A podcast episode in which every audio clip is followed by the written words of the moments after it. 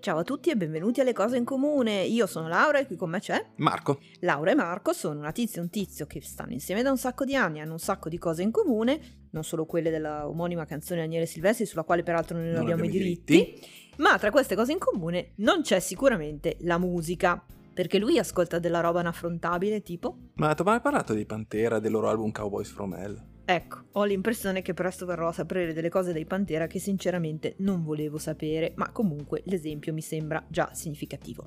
Mentre per ragioni assolutamente inspiegabili lui ritiene che la musica che ascolto io faccia scendere la pressione. Probabilmente la canzone di oggi è in questo senso un esempio molto molto indicato. Sono già 50 su 40, guarda. 50 su 40 e praticamente mi sono giocata al marito. Esatto. Va bene. Comunque, quale idea migliore di conseguenza di fare un podcast che parla proprio di canzoni? Una canzone a testa e una canzone. Puntata Per per raccon- dirvi qualcosa che magari non conoscete.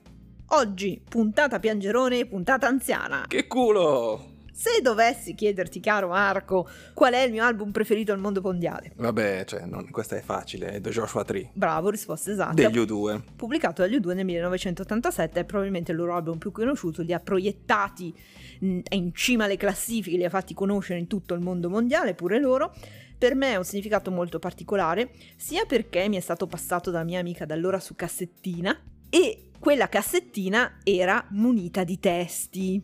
Questa poi era una chicca perché non- nessuno aveva mai i testi a meno che non comprasse gli album, cosa che non faceva appunto nessuno quando era ragazzini. Esatto, i testi non erano scontati, per questo dico puntata anziana, perché all'epoca eh, eh, non c'era internet e i testi appunto o venivano dall'album, inteso come LP, oppure erano nella cassetta, ma questo era molto più raro e poi i testi nella cassetta, aiutami a dire, dopo due volte che li aprivi e li chiudevi diventavano illeggibili, poi erano piccolissimi, insomma non, non- era cosa. Dettaglio, l'album è dell'87 è stato dato nell'88, quindi cioè non dieci anni dopo. Sì, sì, 88 assolutamente, Esatto. stati 88 per Ecco, essere appunto, immaginavo. precisissimi.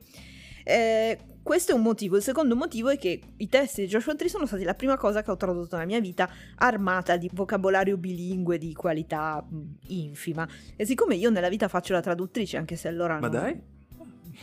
Eh, è spiritosissimo. Nella vita dicevo faccio la traduttrice, anche se all'epoca non avevo la minima idea che sarei finita a fare la traduttrice, sono molto legata a questo ricordo di me ragazzina che nella mia cameretta eh, cerco, se con risultati mh, ter- terribili, di tradurre sto stream of consciousness pieno di significati religiosi impossibili, anche perché l'altra cosa anziana sempre perché non c'era internet, non è che uno poteva andare online e capire cosa significava una canzone. Un po' non avevamo magari, eravamo ragazzini, avevamo magari una conoscenza dell'inglese fantastica. Un Esatto. po', appunto, c'erano dei significati magari nascosti che uno non poteva immaginare.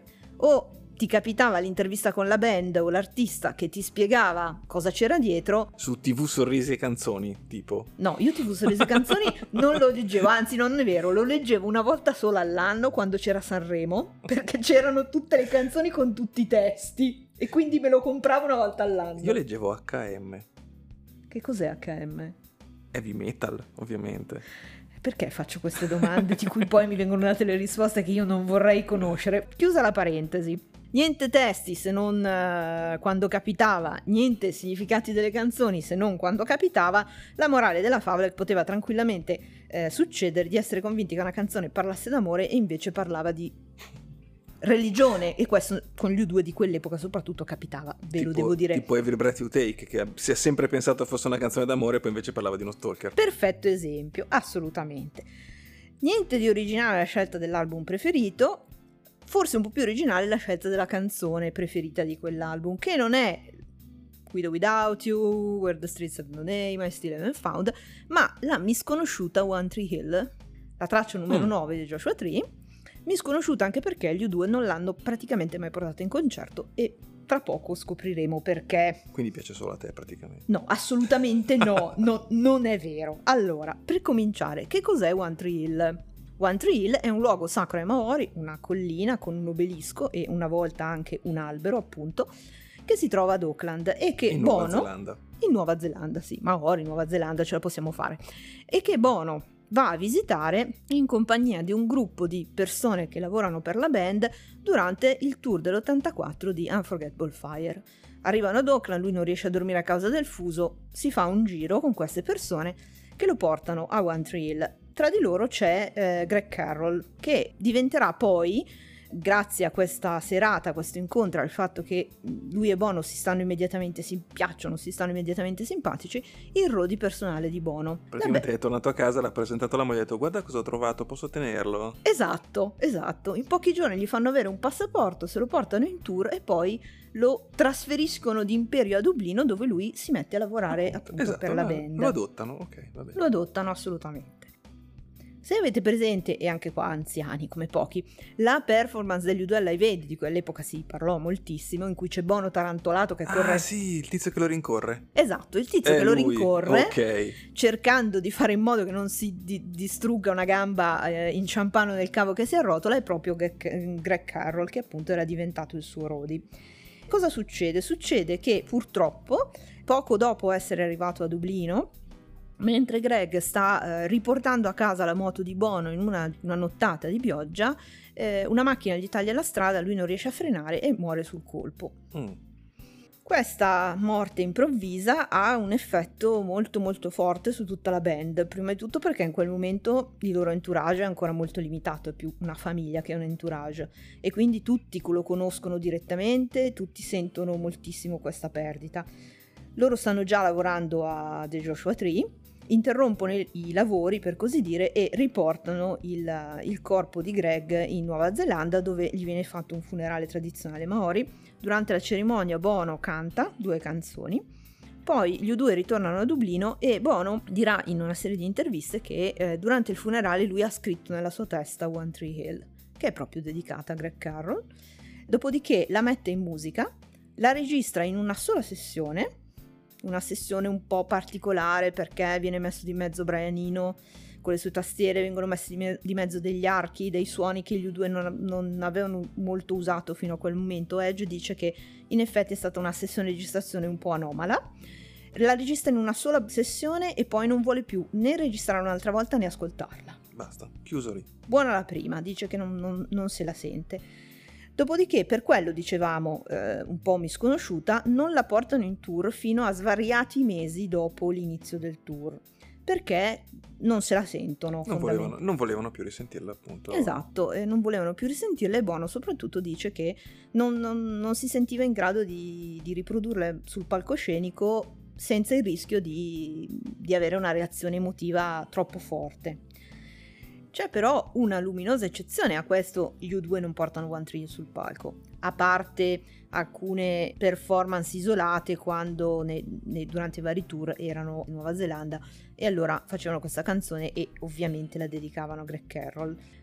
E questa eccezione... La so, la so. La sa, la sa. Tour del 2017 per i 30 anni di Joshua Tree. Il 16 luglio 2017 io e il marito qui presente che mi porta ai concerti, l'ho già detto, tipo papà che porta la bambina allo studio Z. ehm... Poi questa dello studio Z un giorno o l'altro la racconteremo. La racconteremo, esatto. Siamo allo Stadio Olimpico a vedere la seconda data del Joshua Tree Tour degli U2 in Italia, seconda e ultima. Cosa fanno gli due durante questo tour? Ovviamente scelgono di suonare tutte le canzoni di Joshua Tree precedute da alcune canzoni simbolo del periodo precedente e alcune canzoni simbolo del periodo successivo. Secondo me molto ben riuscita la parte precedente, un po' meno di impatto quella successiva, non so, però quella in mezzo è una cosa fantastica, meravigliosa che probabilmente mi ha distrutto l'esperienza dei concerti per tutta la vita a venire. Sempre... Anche per la mostruosa scenografia che l'accompagnava. Esatto. Perché ricordiamo c'era questo maxi schermo gigantesco, maxi nel vero senso della parola, che fondamentalmente era largo quanto tutto il campo di calcio e sul quale venivano proiettate immagini legate alle canzoni che venivano suonate in quel momento. Sì, anche perché eh, questo schermo praticamente viene acceso solo in parte durante eh, la performance eh, della banda supporto e anche durante le prime canzoni e poi all'improvviso quando parte Where the States Name che è la prima traccia di The Joshua Tree viene effettivamente acceso completamente senza che prima ci si sia resi conto che ne manca un pezzo. Quando parte il video accompagnatorio di Joshua Tree è una cosa che veramente ha un impatto stratosferico. Quindi appunto ogni canzone ha una sua simbologia, la simbologia di One Tree Hill è una gigantesca luna rossa, eh, in riferimento al, ve- al versi della canzone che dicono I see you again when the stars fall from the sky and the moon has turned red over One Tree Hill. Ti rivedremo quando le stelle cadranno dal cielo e la luna sarà diventata rossa sopra One Tree Hill quindi il verso che più direttamente fa riferimento alla morte di Greg Carroll e che all'epoca della mia traduzione mi aveva fatto scatenare forse, un, qui un dietro, forse qui dietro c'è qualcosa di più di una collina con un albero. Qua c'è qualcosa, però ripeto, io non lo potevo sapere, non l'ho saputo se non dopo veramente tanti tanti anni. Detto questo e detto che ovviamente io ho passato quel concerto One Trill, non ne parliamo a piangere come una vite tagliata. Caro Marco, su una scala da 1 a 5 schermi LED grandi come campi di calcio, come valutiamo questo pezzo considerando senza naturalmente volerti influenzare in alcun modo che se le dai meno di 5 io quando vai a buttare l'umido ti cambio la serratura. certo. Così libero, Vabbè, libero, libero, ah, libero e a tuo piacere. In quanto perfettamente, assolutamente, totalmente libero. Te la ricordi almeno? Ma sai che non me la ricordo. Mi ricordo, mi ricordo la scenografia, ricordo, ma la canzone in sé non, non ti ricordi la, la luna? Assolutamente. Cosa ti ricordi di quel concerto? Dimmi qual è la prima immagine che, che, che ti viene in la mente. La strada di Where the Streets Have No Name. La strada di Where the Streets Have No Name. Comunque, mm. vabbè, dicevamo, visto che sono pienamente libero di, di, dare il mio giudizio assolutamente imparziale, non posso che darle 5 maxi schermi, eccetera, eccetera. Vedete che a pacchi ne sa, a pacchi. Evviva la libertà. Evviva la libertà, soprattutto coniugale. Per compensare l'allegria di questa puntata, la prossima la dovrò fare su Wake Me Up Before You Go Go, però va bene. Noi, come sempre, non possiamo farvi ascoltare One Trill, ma vi invitiamo ad andare ad, ad ascoltarla attraverso la nostra playlist che in un guizzo di originalità abbiamo chiamato le cose in comune assolutamente su Spotify ovviamente, ovviamente. preparati i fazzoletti quantomeno se siete persone sensibili come me se ascoltate Pantera eh, a un certo punto eh, io che cosa ci devo fare? E a- arrivederci alla prossima puntata